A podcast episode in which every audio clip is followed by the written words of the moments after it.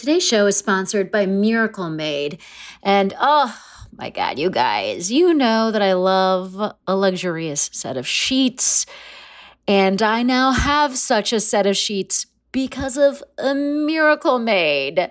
They are bedding that has been inspired by NASA. They've got silver infused fabrics that actually make temperature regulating a thing.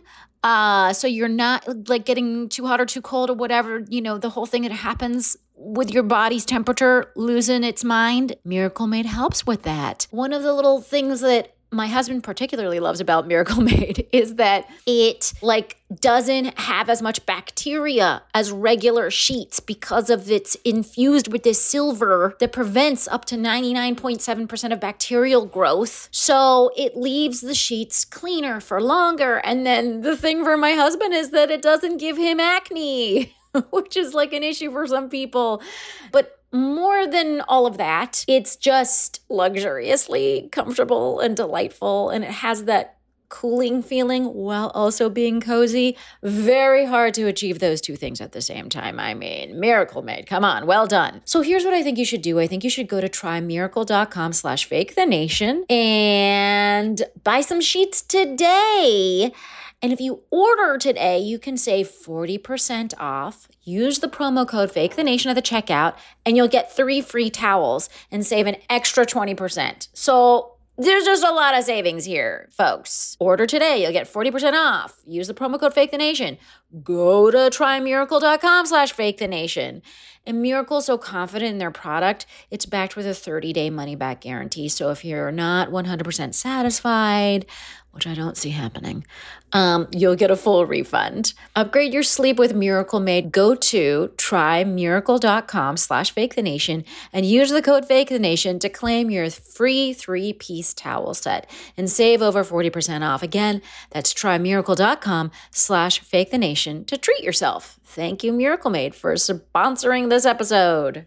Fake the Nation, episode 97. What if I wanted to vote for Andrew Yang and can't because we're voting in fucking April.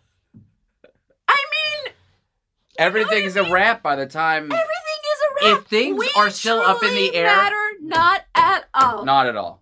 I'm we so angry. Invented progressivism. can someone? Can someone? We should be first. Can someone get Mr. Democracy Iowa? in here and explain? Fuck you, Iowa. Fuck to the fuck. Janam, Iowa. I fucking Don't lie. every year. Three, Coge ser mejor. one. Hello, hello. This is Fake the Nation, where we talk about news, we talk about politics, and where Eminem may surprise you at literally any moment. He might be joining the show, you guys. I don't know. He'll just pop up wherever he pops up. Uh, I am your host, Negin Farsad, and today we're going to talk about the stupid, fucking, spread out, ridiculous, and undemocratic primary process. We'll also talk about changes to the travel ban and changes to Roger Stone's punishment, and finally, uh, the American Dirt controversy. Should it be a controversy? I'm so excited by today's panel. Uh, you've you've heard him before on this podcast. He's what we call the OP, the other Persian. Uh, he's launching a podcast that I'm so excited about. It's called Fraudsters. It's going to be on the Last Podcast Network, and you should just immediately be following him and subscribing to everything he does. Ooh, you could even watch um, his series Trollville on Vimeo, which he expertly directed. Um, and oh my God, he's just uh, uh, I'm a fan and a friend, you guys. It's uh, the Persian, very Persian, um, Seena Ghaznavi. Hey, wow. Seena. Thank you so much. Great to be here. Oh my God, you guys. For the first time to the show, um, we have, and I should, I want to point out last week we had a, a full Haitian on the show, and now we have a partial Haitian on the show. Again, we're we're committed uh, to our our um, our Haitian panelists. Um, he is the justice correspondent at the Nation magazine. I have been reading his stuff and just reveling in it. It's so he's so fantastic in the written word, and now to see him in person is such a treat. You guys, it's Elie Mystal. No pressure. Yay. this should be great. Psyched. Um, okay, you guys, there's like a lot of feelings in the room, so let's just launch into topic number one. Oh, so far this primary se- so far this primary season we've heard from less than 2% of the American population and yet Candidates like Andrew Yang and Michael Bennet have dropped out of the race. If Yang had run on a single primary date with ranked choice voting, he would have picked up some actual delegates, I think. Uh, but no candidate has won majorities in either of the two ridiculous first in the nation white states to vote, and yet we talk about them like they've already won the nomination.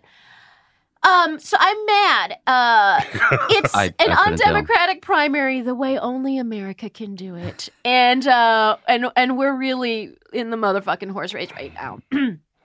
So my first question to you guys is, what did you make of the should be irrelevant um, rest of uh, the, the the New Hampshire primary uh, results and how we're handling them uh, and how and, and just all of it? Just start vomiting out your fucking thoughts and frustrations. I mean, I, my my slightly weirdly counterintuitive take is that Bernie won the first two primaries. I mean, like, I, whether you're a fan of Bernie Sanders or not, I feel like it's worth saying that it appears that Bernie Sanders got the most verse votes out of that ridiculous Iowa caucus nightmare thing. Yes. And it appears that he got the most votes out of New Hampshire. Now, I agree the delegates are, but like in terms of just raw vote, to the extent that we're a democratic society, Bernie Sanders won the white people. And so I'm kind of interested to see if what happens once we get to non-white people in all the other states, All the other states. right? But I do think it's worth giving Bernie Sanders some credit for like winning white people in two states. That's that's what's And happened and so I far. I also want to point out about these results, and um, and I'm not. Look, we all know that Elizabeth Warren is my candidate. oh my God. Okay, we all fucking know. And I'm not bitter about that. I'm bitter about literally democracy being um, just to- totally pooped upon by this really miserably wrong process in which by April, what if I wanted to vote for Andrew Yang? What if I wanted to vote for Andrew motherfucking Yang? Guess what? I can't because my primary in New York is in April. And you know what happens in April? It's over in April. what if you want to vote for Cory Booker? What if I wanted to fucking vote for Cory Booker? What if I wanted to vote for Kamala Harris? I mean, this process weeds people out in the most um unfair way and then we have a media that piles on and i and i just can't what is the name of your article that i read I think they say I don't get to choose the title. So I think it was uh they rocked it in New Hampshire, but Pete and Amy still can't get black voters or something like that. right okay let's okay can we talk about so you described pete buttigieg and again great love will will valiantly just gleefully enthusiastically fucking support that motherfucker if he Mhm. becomes the nominee please don't get me wrong and i think he's probably a nice guy but what is can you explain why and then Seena, you can also speak for all other people of color. can you explain why black people? You described it so beautifully in the piece. The reason why I wrote that piece actually was to try to explain to a lot of my, you know, white friends, college educated, I went to law school, a lot of my white law school friends kind of don't understand why Pete Buttigieg has, you know, 0% support within the African American community, right?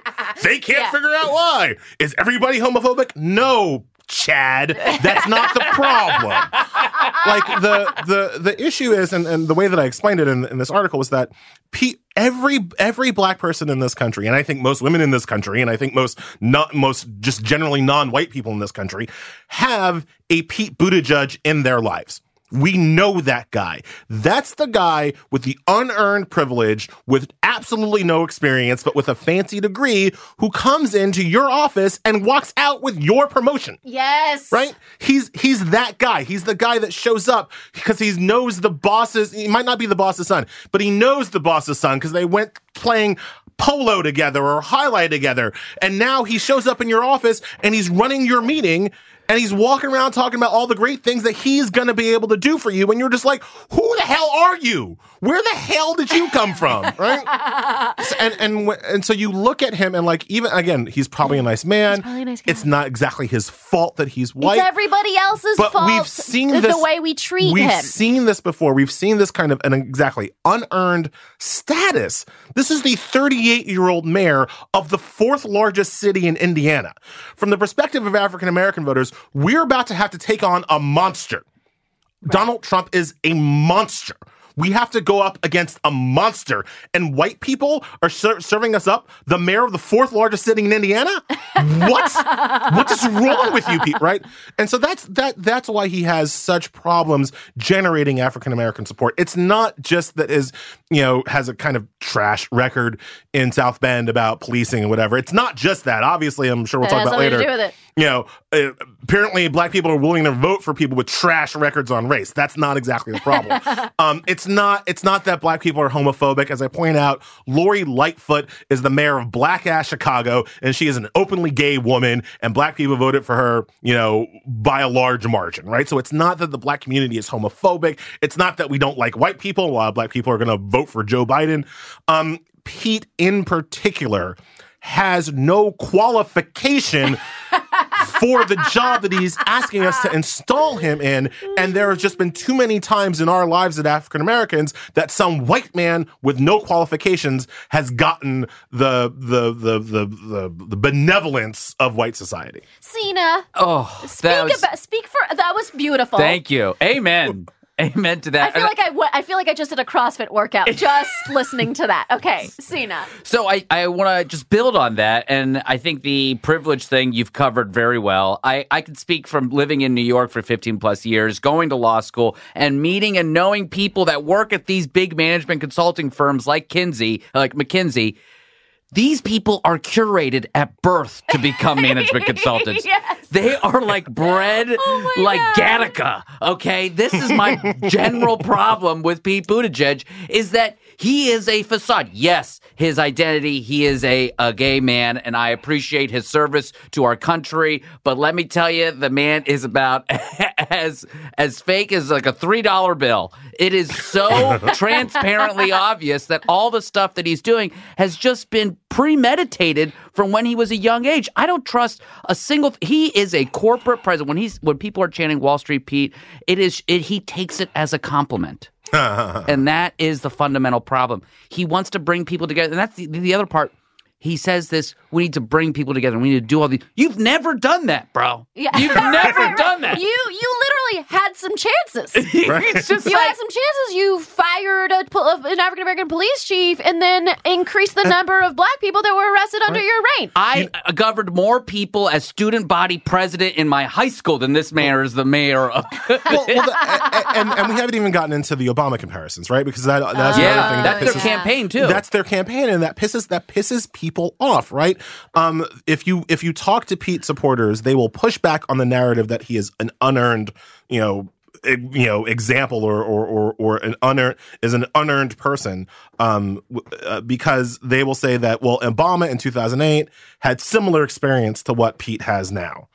No, Yeah. no, that is incorrect. Barack Obama was the state senator from Illinois' 13th district. You know how many people live in that district? About 210,000 people. You know how many people live in South Bend, Indiana? Less. Half. yeah. All right. Then Obama. then he was a senator. Then he was a U.S. senator, a statewide senator. And in terms of his pop- popularity coming into that 2008 race, remember, Barack, Barack Obama lit the 2004 Democratic National Convention on fire with his oratory, right? People left 2004 being like, man, why can't we vote for that Obama guy instead of John Kerry? Like that's how that's how famous Obama was when he started running in 2008.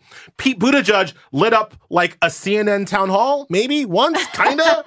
he like wasn't completely blown off the stage at a CNN town hall by Right. like Warren or Klobuchar or somebody else, and that's why he's a thing now. Are you kidding me? There's just there's no there's nothing he's done to have earned the what makes me so nervous is that what's hap- what happens again because we have the most miserable scattered again read my column in the progressive so I you see how angry I am. Uh because we have this ridiculous primary schedule, the white people have spoken and it influences. I mean, I think it will influence South Carolina. It, I think it will influence black voters, even though black voters are like, you guys are fucking nuts, right? And then some, but some of them will be like, I don't know. Are they nuts? Like, it makes you question your conviction.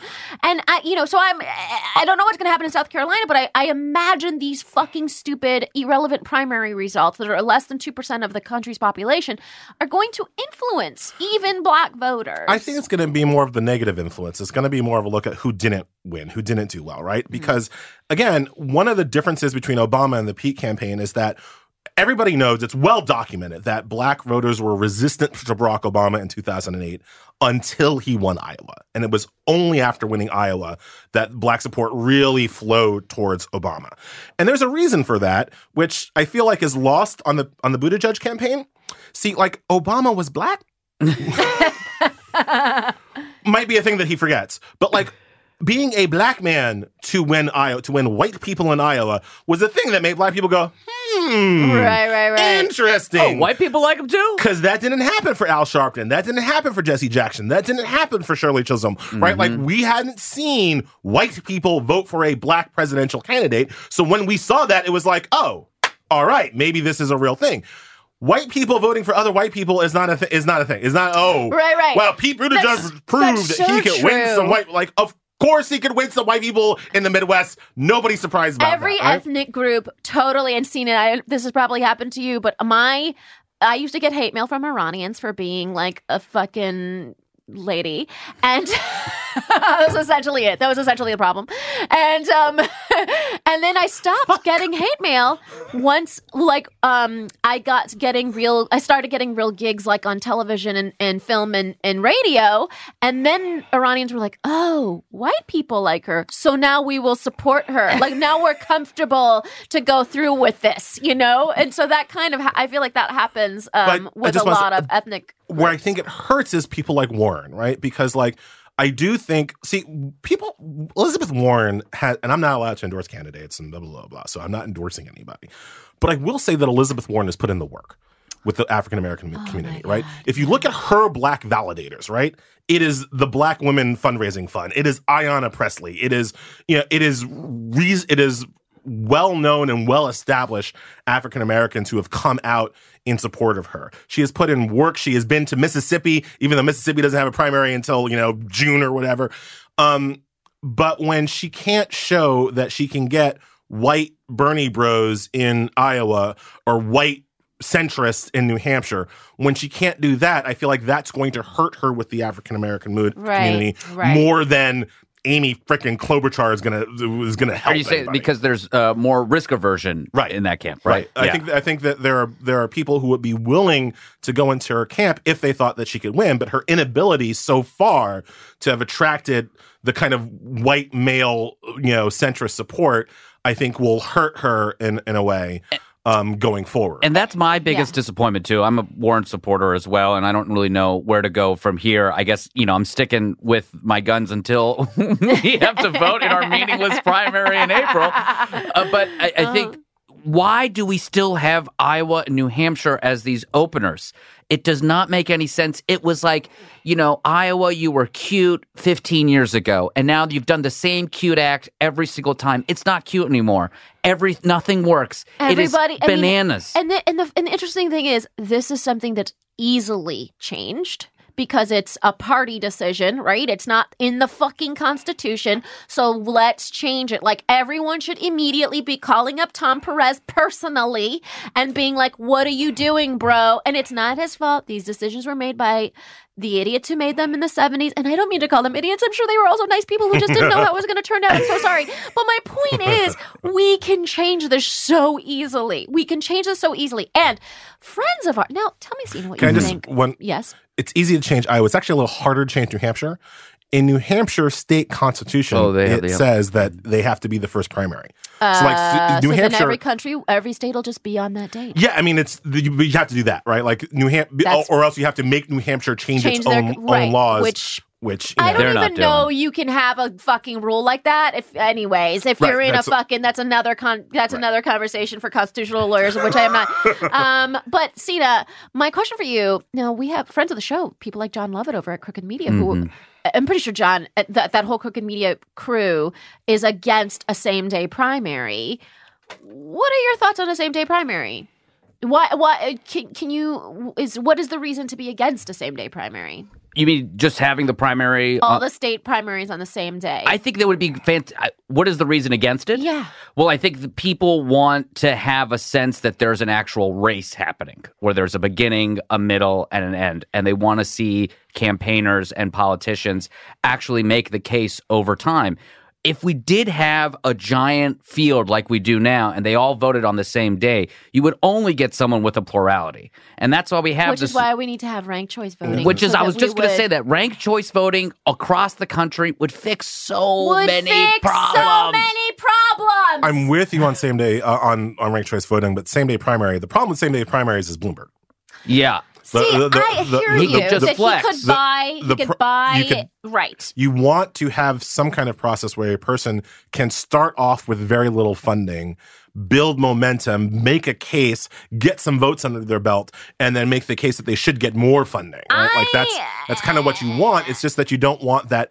I feel like the the problem with that is not the kind of it, the problem is not in theory. The problem's in practice. Then like you would want a if you're gonna believe that in that theory, then you have to do it in states that are more diverse populations, right? So that everybody at least kind of group wise gets a say. If you only if you do it this way, what you have is the situation we have now. We have white people choosing the contenders when ultimately black and brown people are the ones who are going to have to choose the winner. Yeah, there's a weird filtering that's happening with these opening states that doesn't make any sense. And then you have people like Bloomberg that are like, hey, I read the numbers. Uh, I'm not going to those first two. And it's just going Right, right, to Nevada right, and South right. Carolina. It's like, No, he's skipping. The, he's going out to Super Tuesday. He's skipping Nevada. he's skipping in all those as Yeah, well. he's skipping I mean, all the he's February just he primaries. he's just pl- he's moneyballing this damn primary. money- he's, balling. no, he's just trying to and buy. I, yeah, and I, straight and up, I just, right? I look. I think. I think that actually, I, I understand that you know that thing against the same day primary, but we are real pros at starting our elections.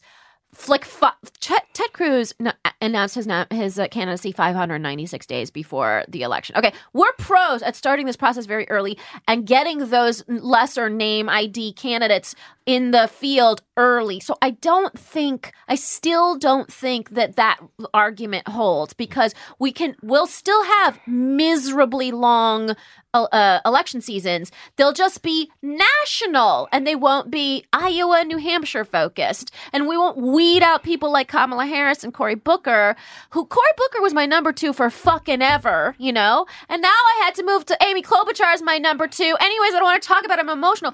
But point is, like, like uh, that, I think we, we, I think that we would solve that problem by just having re- still long elections where people are all over the country getting their name out. And then the media needs to do their job. But I think if, if you're going to do that, I think you also have to do a couple things to support something like that. I think we have to publicly finance these presidential Oh, elections. So if- yes. is- and then we also need to have a limited We window like to get do rid in of the Citizens UK. United. Yeah, Yeah. exactly. I mean, Yeah, know, the problem of Bloomberg is not our primary schedule. Yeah. The problem with Bloomberg Is is, Citizens Citizens United. So like let's put the fix the problem where the problem actually is. And make- make that's an why, actual- yeah, I disagree with that with people who are against same day. Yeah, and make an actual window for an election to happen so the, the Ted Cruzes of the world don't actually start, so that we do have a finite period where everyone, the whole country, is paying attention, as opposed to now where it's like, I'm exhausted. I'm personally, I used to love Yes! watching this stuff. I used to love, I used to revel in it. When, when Bloomberg said this like funny thing last week where he was just like, oh, uh, what billionaire? And he's like, who's the other billionaire? He said. And I was just like, oh man, if this happened like 10 years ago, I'd be like, It would have been fun. So fun and cool. This is this is why I love politics, my man. Now it's just like this is what we've come to. Old white man versus old white man saying, "Mm, "I got more money than you." it's also it also goes back to my point though that we're fighting a monster and and and and that's why it's not funny anymore right like i think that there there is it's hard to be to be light and humorous about what the hell's happening right now because there's a monster in the white house right Yeah. and i think that you you you made a point that that i want to back up um the the people who have been slowest to adjust and still haven't adjusted to the fact that there's a monster in the White House is the media. Because they're still playing it like it's like uh, like it's normal, And you know what's amazing about that is that when Bernie Sanders wins New Hampshire, right? They they they for some reason they don't Lose their shit. They they're just like Lose their shit. Oh my God, Klobuchar! What an amazing performance! And what are we gonna do with Buttigieg? And it's all of these things, and it's like amazing to that so many people are terrified of Bernie. They are terrified that Bernie Sanders could possibly do worse than what the monster in the White House is doing to us right now. He is an actual existential I don't even threat know. to I me. don't. You know what? I, I a part of it. I don't even know that they're like necessarily afraid of Bernie or like can't recognize his wins. I just feel like they're like, what's the story? The story is a Klobuchar surge. What's the story? I mean, the yeah, story is a Pete Buttigieg surge. You know what I mean? They just need stories in a way that like completely negate what the actual thing that's happening. And again, like I want to point this out so many times. None of these candidates are winning majorities, right? They're winning a plurality of votes, and it's not so it's not like an overwhelming number of people are supporting anyone. They're not. You know what I mean? And that's what's really frustrating as well about the way it's being reported on. I think they're scared. I, I don't. I don't think. I think it's beyond just like they're looking Yeah. for good stories. Like I think they are terrified of Bernie Sanders, and the way that I can prove that is because that's why they don't talk about Warren. Because because in any reasonable world, they would be talking about Warren way more than we're talking Yeah. about a guy like Pete Buttigieg. Yeah. But they're scared of her policies too. They're particularly scared of Bernie because Bernie's like, I have these policies and a hammer. Whereas Warren's like, I have these policies and a scalpel. But Yeah, either yeah, way, yeah, yeah, yeah. either way, they're like, it's the policies that terrify us, right? Because Bernie's policies, Warren's policies, they're about reordering. will change. Yeah. things. Reordering how capitalism works, Will and that and things. capitalism works real well for lots of people, right? So that that is what they're afraid of. When you say they're looking for stories, I mean, like by the if you watch television news after the primary, you would have thought that the person who won the New Hampshire primary was some new candidate named Pete Namey. Pete Namey won the primary.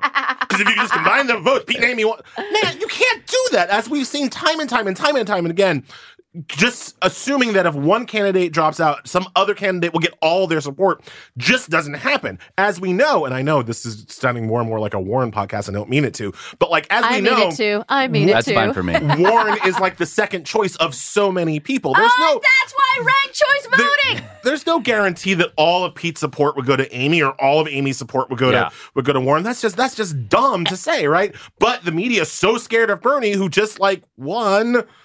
They're oh Pete and Amy actually. Whenever you look, fifty six percent of the voters like voted for a centrist. Nobody went into the voting booth in New Hampshire and pulled the lever for center left. That wasn't on the ballot. There were actual humans on the ballot, and people voted for their humans, those humans. And we don't know which other humans they might have voted for had the, had the people they voted for not been on the ballot. so the you New York, don't know. The New York Times, even the, the Daily Podcast, when they'll, they'll come out and they will say, you know, uh, the uh, the left wing of the party was solidly with Bernie Sanders, but New Hampshire showed us that more people want the moderate wing. So because they were just more moderates with. If you add, they said if you added up the Right, right, moderate, right, vote- right, right, it's right. like give me a break. To your point, But the other, it's like they yeah. are humans. They're humans, and because like me, how is my first choice Warren and my second choice Klobuchar, and she's a fucking moderate? One you know what in I 10 mean? Like Bernie that voters- doesn't necessarily make sense. I'm voting on humans. Exactly. Yeah. One in ten Bernie voters in the in 2016 became Trump voters. Right. It's like th- this is not. This is not- a- yeah, a- right, the right, thing right, that should scare us, though, and at least should scare. So here's how I get against the. Sorry, it's not just a Warren podcast. It's not just a lefty podcast. Here we go. All right, Uh, keep it balanced. Keep it balanced. Here's the balance, right? the thing that the Sanders and Warren wings should be afraid of is really not even the raw um, vote totals. It is the turnout. yeah. The, the the the these whites only primaries were a test of Bernie Sanders's central argument that he can turn out people in record numbers to have his political revolution, to have the kinds of radical change policies that he says that he that he wants to bring.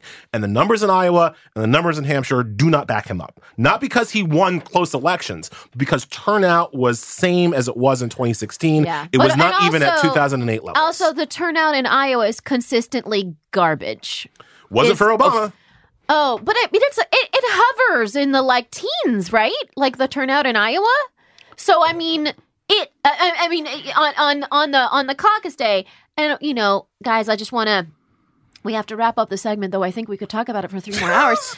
uh, we're gonna move on to fucking Nevada, and um, and and Nevada at least has more of a diverse population, so thank God. But again, it's a caucus, a chaotic caucus state, and I just want to point out that Nevada, like one of the big things Nevada has going for it is it consumes more shrimp uh, on a single day than the entire rest of the nation combined, and they're landlocked. Okay, so that's the third state that's going to tell us some shit. I mean, all right, I'm just saying. Um, we didn't even talk about Bloomberg and his tape. Do you guys want to each say one thing about the Bloomberg tape and what it means to the elections? Um, I, I think he is. By the way, he, a, a tape came out where he was like full throatedly uh, You endorsing. slam against the wall to get the guns out. Slam him against the wall. Uh, and, uh, Them being black people. Sorry, right, just right, to right, be- right, Just to be, be clear. clear. Um, so he was full throatedly uh, supporting his his stop and frisk. This was like in 2005, uh, or some something like that. Anyways, and uh, and he has said, "Well, that I'm a changed person now." Where do you stand on that? Bloomberg that? is the closest thing to the architect of the Matrix. He sees people as data. And I, I think that can cut both ways. I think I'd like to see that whole interview because I'm sure he probably said things that I would have liked, but when he said the audio that I did hear, I was like, Oi, this man, could he could he say anything worse? Could that be a worse way to approach that problem? And I think if he sees data in a way that makes him think otherwise, he will immediately shift. I mean, he will change his viewpoint. He has, I think that's all I can possibly say about that guy because it's gross what he said and I hate it. But at the same time, I don't, the racism aspect of it is less about his animus toward a race and more about his lack of ability to connect with human beings and only view them in a spreadsheet. And uh, and last word here, um, Elie is you know you were saying that black people will still vote for someone who has a terrible race record. Is Bloomberg one of those people? Can we curse on this podcast? Yeah, Oh, Oh, yeah, yeah, we- yeah. absolutely. Yeah. Um, Bloomberg's fucking racist, and that's a real problem. Right. But if you make black people choose between a fucking racist and a fucking white supremacist, that is Donald Trump, they're going to choose the racist all the time, right? That's a win. Uh, Bloom, Bloomberg is racist in a kind of, and I hate to put it this way, but Bloomberg is racist in a kind of normal way ah, that that's it. black in people a have normal way, in a way we're to used to. accept, right? That's Whereas exactly Trump it is. ra- Trump is a white supremacist in a kind of like antebellum, Yes. like hood wearing, like this this this guy would put me on a boat in chains kind of way. Yeah. And if that's my choice, I mean, it's that or hemlock, right? So if that's if that's my choice, then I guess then I'm you know. it- so I, I actually can defend Bloomberg a little bit. That I won't do that until I absolutely have to. And so like, right, Yeah. right, so it's like literally, As I've if it's said. Bloomberg versus Trump on November like yeah, yeah, fourth, yeah, yeah. I I'll be like, will- okay, yeah, here we go. Here we go. climate change. It's really important. Like that. Like, right, I gun, have gun control. Yes, But like, I don't. I will not make that defense. Like, And I also want to to. point out, and and we unfortunately have to move on, but I, I just want to say one last thing, which is Bloomberg is not only a racist, but he's also a classist, and he really made New York very fucking expensive to live in through his policies, and that's something that should should really scare Americans. That said, I will totally defend him if I have to. I mean, people don't get like stop and frisk was the was the was the stick. The carrot was gentrification, right? Yeah. So he's moving Yes. black people out of their neighborhoods. He's putting white people in their neighborhoods, and to make white people safe, feel safe in the neighborhoods that they are colonizing, he's stopping and frisking every brother that gets off the goddamn bus. Like, Yeah. All right, you guys. That's we are. Oof. We're, we need to calm it down. Whew, my and, pulse and when is we up. come when we come back, we're just we're gonna you know move on to a lighter subject. Uh, you know, like the the travel ban. um, but first, we're gonna talk about our sponsors, and uh, oh, it's gonna be so great when we talk about our sponsors, and uh, and then we'll be right back. This headgum podcast is brought to you by Aura frames. That is right. Uh, from grandmothers to new mothers, aunts, even the friends of your life, every mom loves an Aura frame. Holy shit, even aunts? Yes, especially aunts. Oh, wow. Because it was named the best digital photo frame by Wirecutter and selected as one of Oprah's favorite things. I mean, these Aura frames are guaranteed to bring joy to moms of all ages. I believe it. You have an Aura frame, don't you? Yes, I actually more than believe it. I know it. Uh, I've got one for my mom, my mother in law, my grandmother in law, And dare I say, your aunt? and dare you say, my aunt and my aunt in law. Everyone's got one. Everyone loves them. I mean, Mother's Day is right around the corner, and there's no better gift than a digital photo frame. You give them the frame, it's got preloaded pictures in there, and you know what? You can update it with an app. So every time you take a new picture of a sweet little uh, person or place or thing in your life, it gets automatically sent to that frame. Exactly. And right now, Aura has a great deal for Mother's Day. Listeners can save on the perfect gift by visiting auraframes.com to get $30 off plus free shipping on their best selling frame. Holy smokes. Excellent deal. Yeah, that's A U R A frames.com. You use the code HEADGUM at checkout to save. Headgum. Nice. Yes, HEADGUM. It's easy to set up. It's loved by everybody, including Oprah, including your aunt. Mm-hmm. So do check them out. That's A U R A frames.com. Use code HEADGUM at checkout to save. Damn right. And terms and conditions apply, of course. Of course. Thanks again to Aura. Today's show is sponsored by Rocket Money. Rocket Money is a personal finance app that finds and cancels your unwanted subscriptions. It monitors your spending. It helps lower your bills so that you can grow your savings. I have used Rocket Money. And you guys, honestly, I had no idea how many things I was subscribing to that I didn't want to be subscribing to. I think we all go into, we enter into subscriptions with a Pollyanna view that we're going to use as a subscription, even though it's a super obscure, you know, educational app from Albania that teaches Russian math or whatever. And then you're like, I'm never going to use this. Why did I get it? I should remember to cancel it. And then you don't. And I know you guys are like me, and I know you've done this to yourselves. And guess what? 75% of people have subscriptions that they've forgotten about. So we're all in this bucket. And I think paying for that stuff is so angering, and Rocket Money is there to help because basically Rocket Money shows you, hey, look at this is what all the things you are subscribed to. But then here's the bigger thing. To unsubscribe, you don't have to go through the whole rigmarole. Rocket Money unsubscribes for you with a click of a button. It's so easy. The other thing Rocket Money did for me, which I was incredibly grateful for, was reduce the cost of one of my bills. It was my cable bill. Yes, I still have cable. Rocket Money has over 5 million users that have saved a total of $500 million in canceled subscriptions, saving members up to $740 a year when using all of the app's features. I mean, that tracks for me and for the number of things I was paying for that I'm frankly ashamed of. So thank you, Rocket Money, for like fixing the shame glaze on my life. Uh, so stop wasting money on things you don't use. Cancel your unwanted subscriptions by going to rocketmoney.com slash fake the nation. Again, that's rocketmoney.com slash fake the nation. Rocketmoney.com slash fake the nation, you guys. Eat stress free this spring with Factor's delicious, ready to eat meals. Every fresh, never frozen meal is chef crafted, dietitian approved, and ready to eat in just two minutes. Choose from a weekly menu of 35 options, including popular options like Calorie Smart, Keto, Protein Plus, or Vegan and Veggie. Also, discover more than 60 add ons every week, like breakfast, on the go lunch, snacks, and beverages to help you stay fueled and feel good all day long. What are you waiting for? Folks, I feel like I've mentioned this before, but I tried other services that I was displeased with. And then a neighbor of mine was trying Factor.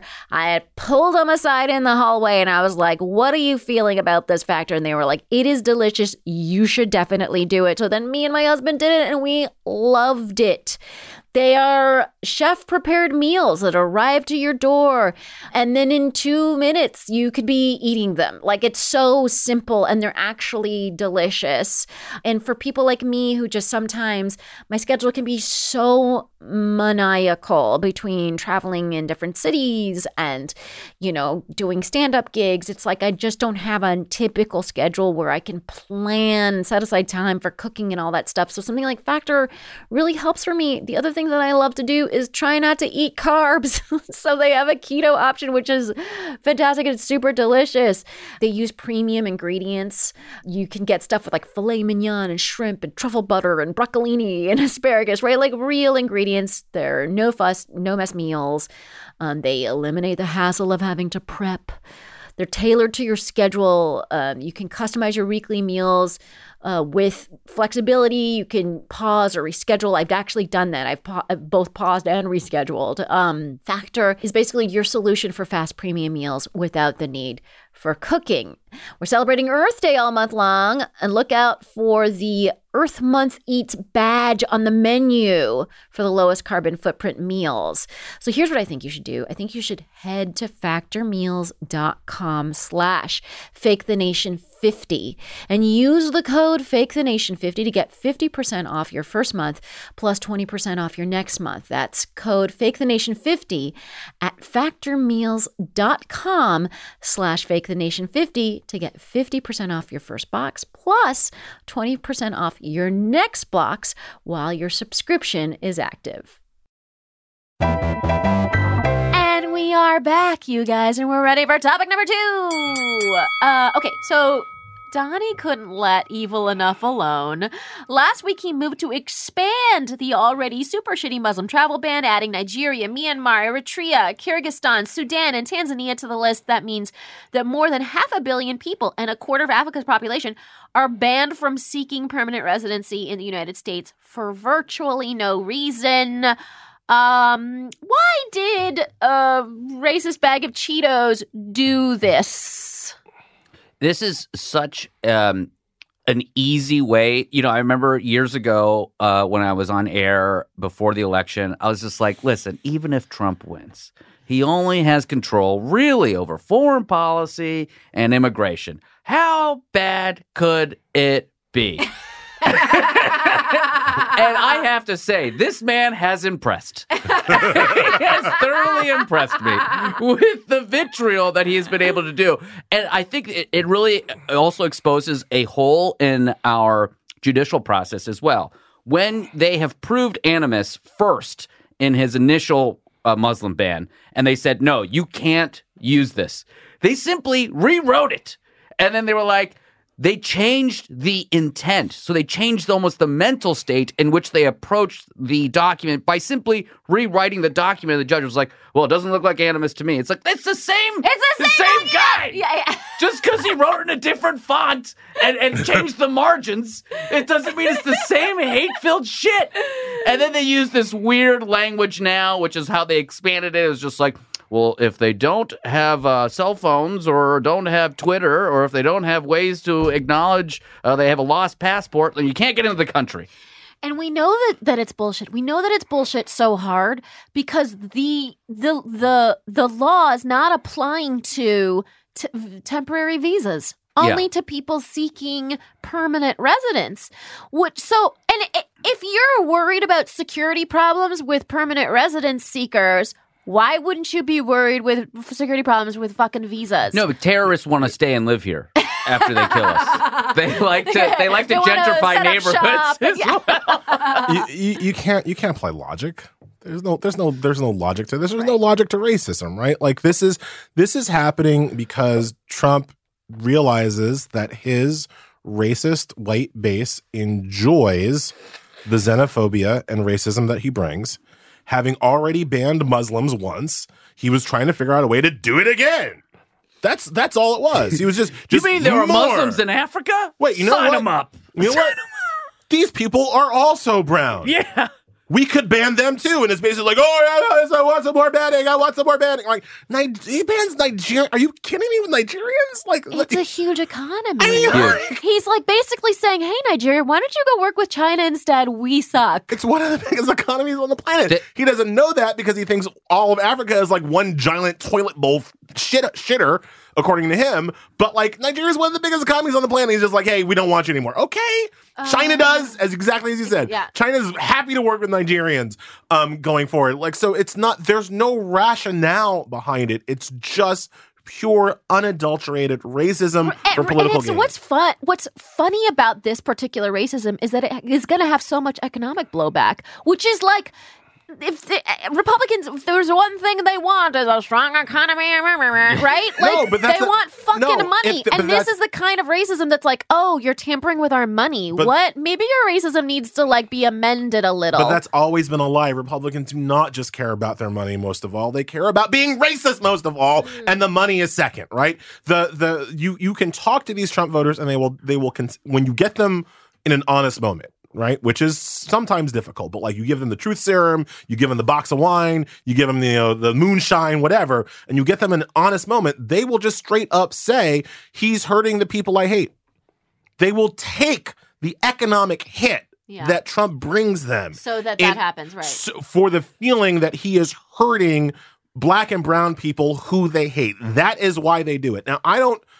I I have real dislike and probably hatred in my heart for Republicans, but I cannot imagine. I cannot imagine the world in which I'm like, take a hundred dollars, smack Mitt Romney upside the head. Like I just that doesn't make that doesn't make sense to me. I'd rather Right. have the hundred bucks, right? Like it doesn't help doesn't help me enough to watch you be like randomly cruel to people I don't like for me to for it to cost me money. Right. But these white ass Trump supporters are willing to give up money, cash money, in order for the feeling that other people are being you hurt. know, I wonder if if if it if it was really presented to them that way. I I I, I wonder, you know, uh, because I, I don't want to say that like forty percent of the country How do is you present it to them completely that way though? fucking Because they don't, irrational. they don't listen to facts or, or what- Right. I if mean, that's tried to the, tell them, prob- like, the, the fundamental problem is, yeah, we can't present it to them. It's not really possible. Uh, the way the media structured, the way every, you know, the way now fake news and the blah blah blah blah blah blah. There's so many other systemic problems that make it impossible for us to give to provide a rational argument. That's, there was there was a Times thing about healthcare uh, recently that I read where the guy was literally being saved because of Obamacare. Like he would not have been able to afford the medical treatments that he needed without Obamacare. Yeah. And he said to the Times freaking reporter, "Well, you know, I would rather die than have to have this government assistance." It's like, what is wrong with you? right. Yeah. No, Right. but there's there's a narrative that that a lot of that all Trump supporters have adopted, and it definitely is not based in fact. But what I do think will happen, and the country as a whole will not pay attention to this, No. because it doesn't have anything to do with us. It's easy in to domestic. ignore. It's easy to ignore. These are countries outside of our borders, and when it comes to anything foreign, this country p- fails on every. And as an Iranian, I see it every fucking day. You see a tuna gain, It is insane. We do not care until it affects our bottom line. What I think the economic argument will be is if there are a, a trend, if there is an economic shift where you start seeing why did the trade war become an issue? Because farmers started complaining. And then other farmers who they also interviewed at times, they were like, well, we'll take the hit now because we'll think something better is going to happen down the road. There is no plan from this administration to see how some of these economic policies, these social policies will affect the economic policies that we have. And the m- people that hold the purse strings, the actual wealthy 0.01% of the country, they are the ones that are actually going to be upset with things like this. The ones that don't think about race, they think about people, again, as a spreadsheet and as human beings, they look at their bank account. They couldn't possibly waste time with hate because they're just too busy thinking about their money. And if you fuck with these people's money, they will not like it. And I, it, but it will take a more macro shift. So one policy like this won't do anything, but if that starts to build up into a more economic turn, then I think you'll see something. happen. Look at I want I want people to know that there's um there's actual you know legislation here. Uh, Cron- Congress should grow a pair of tits and pass the National Origin Based Anti Discrimination for Non Immigrants Act, um, or the No Ban Act is easier to remember. Um, that would make this kind of thing um, illegal. Well, glad Congress is on it. It's also it's also well, they're uh, not, they're not. I mean, but yeah. And but, you already but you alluded but to it. please call your people. It's it's also unconstitutional. I mean, like the only reason why it's been ruled constitutional is because Mitch McConnell stole a Supreme Court seat and put an alleged attempted rapist in another Supreme Court seat. Like in any kind of reasonable experience of American constitutional law, these travel bans are clearly an unconstitutional religious tests that that shouldn't that should be struck down. So I, I, bring that up just because like I, I I one of the things that Trump has done to me is made me lose my faith in the law. because the law is, you know, we haven't talked about Barr today, Well- right? But like the law is administered by people and Trump the Trump administration has put the very worst people in charge of administering the law. And so the law doesn't even function. Right. So Well, let's the- talk. Let's talk yeah. in this last minute about the law and Barr because um, one of the scandals that happened this week, which I guess I don't even know if it's rising to the level of fucking scandal, um, though it should, is that you know the Justice Department is interfering with the recommendations of its own prosecutors in changing the sentencing for Roger Stone. So their original recommendation was that he should do six to nine months. You know, he was convicted of of Years. Sorry, years, years. Um, he was uh, convicted of a, obstruction and um, Witness tampering. wit- witness tampering, and now um, and p- prosecutors have quit because the Justice Department came in and said, no, this this punishment is too severe. Trump was obviously tweeting about it, which is also obstruction. Uh, this is where I think our faith in the law gets shaken, right? Bill Barr has been on a rampage since Trump got acquitted. It's not just this case. He's meddling in the Stone case. That's what triggered the media, right? But he's also meddling in the Flynn case. He's meddling in the Paul Manafort trace. He's trying to spring all of Trump's cronies that have been convicted of crimes. While he's doing that with one hand, with his other hand, he is suing sanctuary cities. He is trying to basically enforce Trump's immigration uh, uh, uh, crackdown upon cities like New York and Chicago and San Francisco. And while he's doing that, he's also, by the way, starting the investigations into Trump's political rivals like Hunter Biden. Right. So he's doing all of these things, and nobody is stopping him. I just the next piece that the piece that I have up today in the Nation um, is about this very problem. And my my argument is that you you, you mentioned the four prosecutors who quit.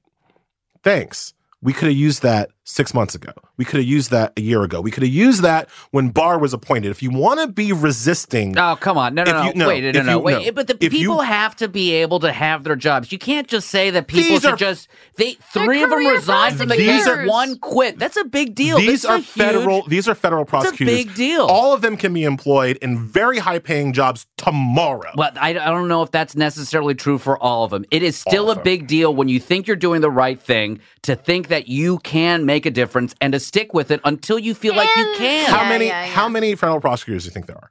There's a lot. There are five thousand of them. Yeah. And it's not, I have friends that are federal prosecutors. It's very difficult for them to find a job in a lot of these two places. thousand of them quit, that would be a statement. Okay, well, 2,000 of them quit, but that's still, everyone still wants health care. Everyone still wants a job. Everyone still's got families. You want people to do that all the time? I think that's really, I- really I- a stretch. I, I think that if you want to take I a stand like in this, 100 on million this- people to come out and vote this year as opposed to what we had in 2016. I think that's a bigger problem I than think the election is going to be stolen again. I think if people want to stop a person like Bill Barr, look, historically speaking, we know how this ends. Historically speaking, when you have an authoritarian authoritarian running against the rule of law, the only way that ever stops is with people in the streets. It never stops with, oh, I pulled a lever and now the authoritarian is going to leave office willingly. That's never how it happens. So you need to grind the Justice Department. If you want Barr, what should happen to Barr right now is that there should be people outside of his house every day for weeks and months until he decides that he needs to resign his position and flee into exile in Ukraine or wherever he feels most comfortable, right? And the only way that's going to happen is if if we have mass resignations from his rule and mass protests in the street outside his place of business and peaceful protests by all means, but mass protests in the streets outside his place of business and outside his house. And this country is not there yet. Well, uh, the problem you're not going to get there. It's not going to happen this year. People are too afraid of losing their jobs. People are too afraid of of making a stand and then being alienated for a, a, a number of different reasons. But I think in this case, in particular, with these people resigning, it does say something big. It also says something else, not just about our law, but what supports our law, and that is a collective understanding of culture and the the legal culture that used to be unwritten in a way. There Right. is no law for you to say, "Hey, you shouldn't call your guy," and basically say, "Relax those sentencing And, guys." and that it was independent. That the Justice Department was independent was just an un a, a norm, an unwritten. we shouldn't have to codify that, Right. We shouldn't and, have that's to the codify that's that. why the yeah, the that's feeling of sad. law has completely eroded, and what, Yeah. what's really upsetting. And I don't know how you fix that unless you culture is the only way to fix something like that. You can't codify something like this is how you're supposed to behave. This is how the emails. Is, you can't. It's just not going to work. This is why democ- democracy is so vulnerable right now. Gossamer fragile. Yeah. Yeah. Um, Well, we have to move on from this, but I also want to point out to people, um, you know, there are so many people, almost 100,000 people that signed my petition um, to against a war with Iran. And uh, thanks again for doing that, you guys. And now there's a bill, um, eh, you know, that has bipartisan support um, to restrict Trump's ability to do a strike against Iran. So please call your people, call your senators about that one. We really think that one should pass. And I don't know, I don't know what its fate is, but it feels There, there is some bipartisan Senate support for yeah, this. there's like three Yeah. Republican co-sponsors of that bill. So like, it's really does Mitch want to take it up and all that stuff? And I don't know, blah blah blah. So let's um let's just make sure that every that, that our voices are heard on that bill. I think it's really important. All right, let us move on to topic number three. Okay, so um, oh my God, so many fake the nation or fake the nation listeners reached out about this topic, and special thanks to Ryan for sending articles. We love a listener who does homework. Yeah. Um, but there's been um, a lot of controversy around a book called American Dirt by Jeanine Cummins, and Mm. it's about an, a Mexican woman and her son escaping a Mexican drug cartel to the United States. Um, the book was really well received and even became an Oprah's book club pick. Um, but there's one catch: Cummins is not Mexican, so um, the backlash began, and it got so intense that she had to cancel her book tour amid fear of violence. Uh, so I guess my question is, um, were you guys surprised by this backlash, or do you think it was warranted for there to be like a controversy around this book? So I, I think there's something that every creative professional should know. It is not about what you make anymore. It is about what you make and how you made it. And I think as a director and as a producer, one of the things that I do, no matter what kind of project I do, if I have someone from a different background with ethnicity, ethnicity, excuse me, that's written in the script, I do a sensitivity reading. It's just like a table read. You do a normal table read for a script to just get notes from people. You do almost like a cultural reading. Am I getting this right? Am I getting the voices right? If you involve the culture you're talking about in the process, then that's appropriate uh, cultural appropriation. It's very easy to do. It's another creativity is a process. You don't a lot of the articles and that are, people are talking about this like why can't I just write in a vacuum and then release whatever I want at any time? It's like no, there's a process. If you want to be inclusive, you want to be like the cool liberal guy that you want to be writing poetry and all this other stuff about other people and other experiences, maybe do the legwork. And that's the process that that you have to do. I think she didn't do the legwork here. She didn't involve anybody. She made it seem like it was this big thing. It was supposed to be this big great american novel. And you failed because you didn't do the process right. Uh, I mean, I think that's a really, uh, and I have to say, by the way, I like you know I was kind of quietly in my head talking like t- talking about things as sensitivity. Oh, I need to do a sensitivity pass or blah blah blah on a on a project. And in fact, I sent um my I had to send something to my agents, and I said, oh, by the way, you guys, um, you know the the main character is a, a, a straight brown woman. What I can write for that, but um, it, but there was a there was a couple of other main characters who were gay, and I was like, just so you know, please don't share this widely because I haven't yet done a sensitivity read um, on this material, like with members of the gay community, which I definitely would do if this project were to advance. And uh, and and I and they were like, oh yeah, you're. And they were like, "Oh, you're so like thoughtful," and I'm like, "I mean, like I'm just covering like my own this- ass. I mean, I mean, and I like, and also like, I'm, I'm also just like, I want to get it right. Like, Yeah, it's like thoughtful, but also like, let's be ac It's sort of, it's sort of when you hear fucking old people like reference, like, you know, oh, the kids now they really love Eminem, and you're like, what Eminem? I mean, what they you do, Andrew but he's we're gonna what- have an oriental president yeah, yeah, no, exactly. It's Oh like it's God. like the, Mom, they're- please yeah, stop. stop talking, Stop, stop, talking. Yeah, it's it's kind of like that. It's like you need to know what your fucking references are. You know, you need to be get with the time. And then I actually then um got a fucking job, a straight up writing job where it was for a show. Um, you know, hopefully I'll be able to promote it when it comes out. Where um the, one of the main characters was Muslim, and they wanted me to do a read and like help figure out if you know if they were getting anything wrong. And I mean, I was paid to do that, and I was like, wow. I first of all didn't realize this was getting codified into like a real job.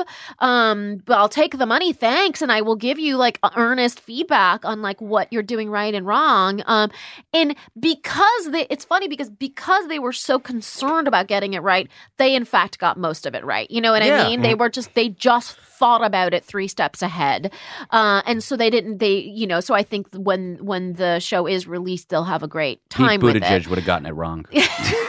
he would have thought he had it all right. I mean, I have lots of thoughts on this. Yeah. First of all, but but I can't let it go without going back to our earlier conversation. We live in a world where this white lady who is a fiction author can't have a book tour for oh, fear of being protest, but Bill Barr is at the Whole Foods and nobody is stopping him. Like, what the hell, people? right. Like, Yeah. just Mexicans are angry at this white lady. Bill Barr is banning my. If Bill Barr did a sensitivity reading on his racist Right. policies, he would have gotten them right. But he's but he's free to keep his you know you know obstruction tour going throughout the country. So. No, Sorry. it's right. You I are think- crossing segments right now. Again, I, I would have loved to see just like a really calm discussion about how that, like, oh, here's what the book did wrong. Um, in the future, pub, and this isn't about Jeanine Cummins, and this is what's sad. It's not about her. It's really about the publishing industry and their un- inability to see what's what's happened with the pipeline for writing books and getting them published Mhm. and to see and to insist on a process like that right so it's re- and and because the gatekeepers in publishing are still largely white and that's what the problem is right The, the, the- I, I, this is exactly the point, right? I don't have, I don't actually have, as a creative person, blah blah blah. I hmm. don't actually have a problem with a white lady writing about Mexican people. I don't. I have a problem that Mexican people can't write about Mexican people because their books don't get picked up, and their books don't get published, right? Right. So the white lady does it, and everybody wants to come in and give her a book tour and have all these things. When the Mexican lady does the same goddamn thing from an authentic point of view with an authentic perspective, it's her book that can't get picked up. Right It's her book It's that can't get sold, right? yeah So that that becomes the problem. You wouldn't have an issue. It's you know, I don't read this kind of fiction. My fiction tends to be more like, oh my god, he has laser beams out of his Yeah, eye same. sockets. Wow, right? like you know, and so like I don't have you know a, a harsh you know when you think about science fiction, um, there are issues of like you know you see this a lot in like the x-men comics or whatever like are the are the comic writers who are writing the x-men which is fundamentally i mean for you for for people who are not are immersed in geek culture the x-men is fundamentally a series of stories about coming out. Like that's that's the comic book. Um so when you have people kind of writing so they recently had like an openly gay x-men which is almost oxymoronic but like um redundant i mean. Um but they they had this you know where did they didn't have like gay writers writing that character and so like there were these issues there right? And that's where you get into the sensitivity reads and being aware and i i agree with all of that. But the bottom line is that in comic book world land there are opportunities for people of color for gay people for women to write the comic book land is getting expanded to the point where we are finally including writers and illustrators from that world. Novelists it's in partially It's- in part because it's a it's a it's a different you know meta thing going on. But the gatekeepers for novelists tend to still be entirely white generally white male people who are making decisions about what gets to be called good fiction in this Mm, country mm. and what doesn't even get a get a chance to breathe the light of day.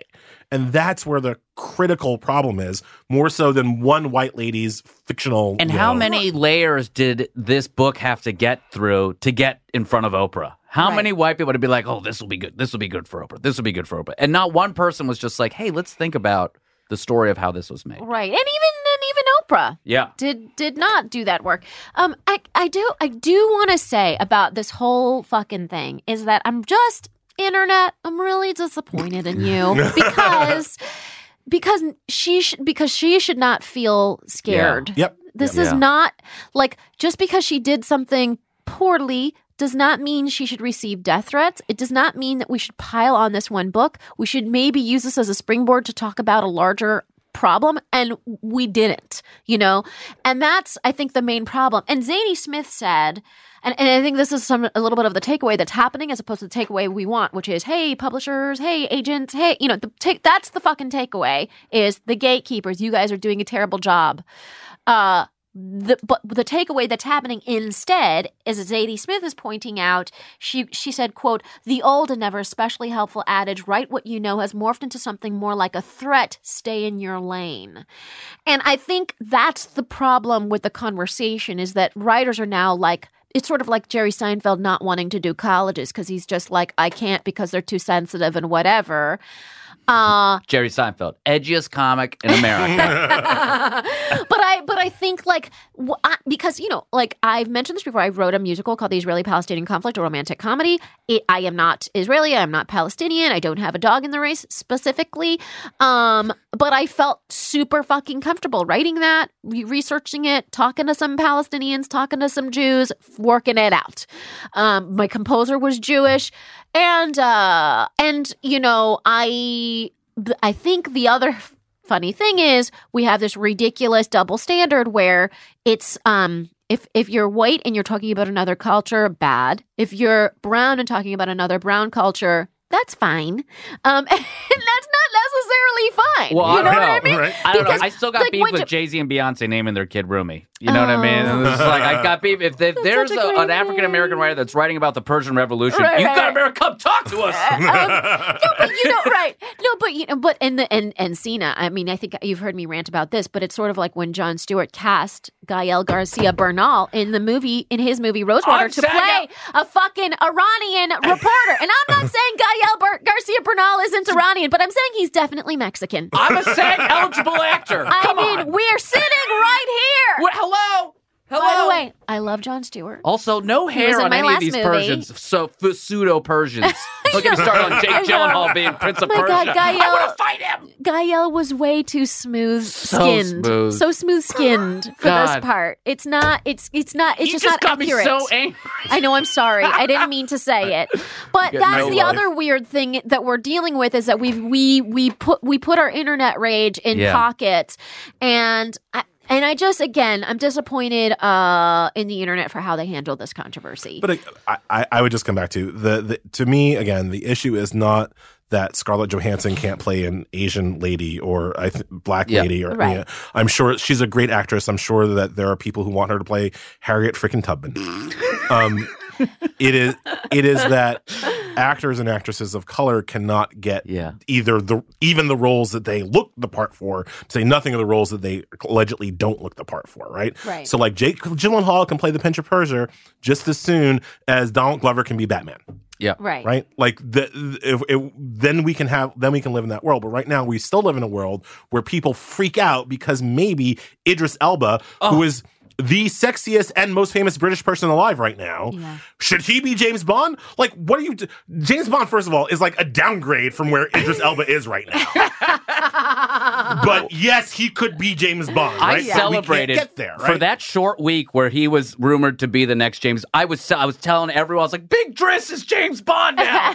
Can you believe Can I just say one thing on it because this is really pissed By me the off? way, and I don't uh, one, lot. my favorite song, my song of summer was his um Boasty. Oh, Song guys, Yeah. fucking look it up. Boasty is a fantastic fucking song featuring the one and only Idris Elba on the mic. Um, what just last point on this? Like, Yeah. so one of the things that really pissed me off about that conversation was people were like, "Oh, James Bond's a spy. He has to blend in. How could Idris Elba blend in?" And I'm like, Oh, "A, God. F U, B. There's a whole goddamn continent where Idris Elba can blend in just fucking fine, right? Y'all have no problem saying James Bond to be a spy in Jamaica, in China, in Taiwan, but Idris Elba can't blend in in Germany. Are you fucking kidding me? And if you and if that really was the problem, send his ass to Jamaica. He'd be fine. Sorry, I literally yelled off my head. Oh, there's a lot of feelings in the room. There's a lot of feelings in the room. All right, well, we have to end it there uh, on an Idris Elba note. Um, all right, you guys, that's the end of the show. How do you feel? I've definitely pulses skyrocketed. Elie's sweating over here. He's got his sleeves rolled up, jacket was off w- really quickly. Ba-da, ba-da. I think I think the lesson of this is that I want Idris Elba to investigate Bill Barr. I think that's where we. Yes! Oh, That's where we God. are. Yes. no, I mean, look, guys, and I don't like. I li- I would like. I like for the show to make people feel better. This show felt, I think, made people feel more riled up, and that's okay. We're having one of those days. It's okay. But you've got two concrete actions. You can call your senators about the No Ban Act. You can call your senators about the, um, you know, not using um, the the Trump Not going to war with Iran. not going to war with Iran without congressional approval. Sorry, I'm losing my mind. And but not um, nuking motherfuckers. and then and then yeah. not. Stop! Don't Stop. kill my. I got a cousin. Stop, please. and uh, and the final thing is um fucking as your votes come around vote your conscience do not vote new hampshire's conscience that's it that's that's a good uh, one. Yeah. so so please um we, we feel better now you guys i would like for the people of fake the nation to be able to follow you and all of your good works elie where do they do that I am the justice con- correspondent at thenation.com, and I can be found on Twitter at Elie NYC. That's at E L I E N Y C. Seena. I'm at Seena Jon, S E E N A J O N, on Twitter, Instagram, Seena underscore G, on TikTok, y'all. Come at me. Oh, I have one video. I love it though.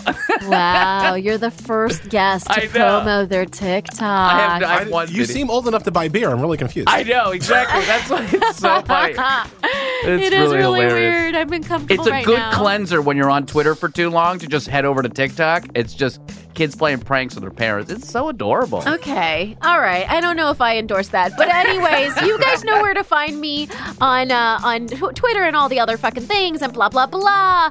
Um, I would uh, like to. Uh, what I would really like to do right now is thank the people that make this show happen. Uh, that's our marvelous producer Anita Flores, our talented audio engineer um, Andy Christens, uh, Lily Fleshler helps with research. Gabi Alter wrote our theme music, and uh, you guys, if you leave us a voicemail 347-770-4981, you can tell us what you think we should be talking about, guests we should have on. Um, you guys have been doing such a great job of, of like contacting me and letting me know what you think we should be talking about. So please keep doing that. You can also send an email at comments at fakethenation.com, and you know where to find me in all of the fucking social media platforms that we hate.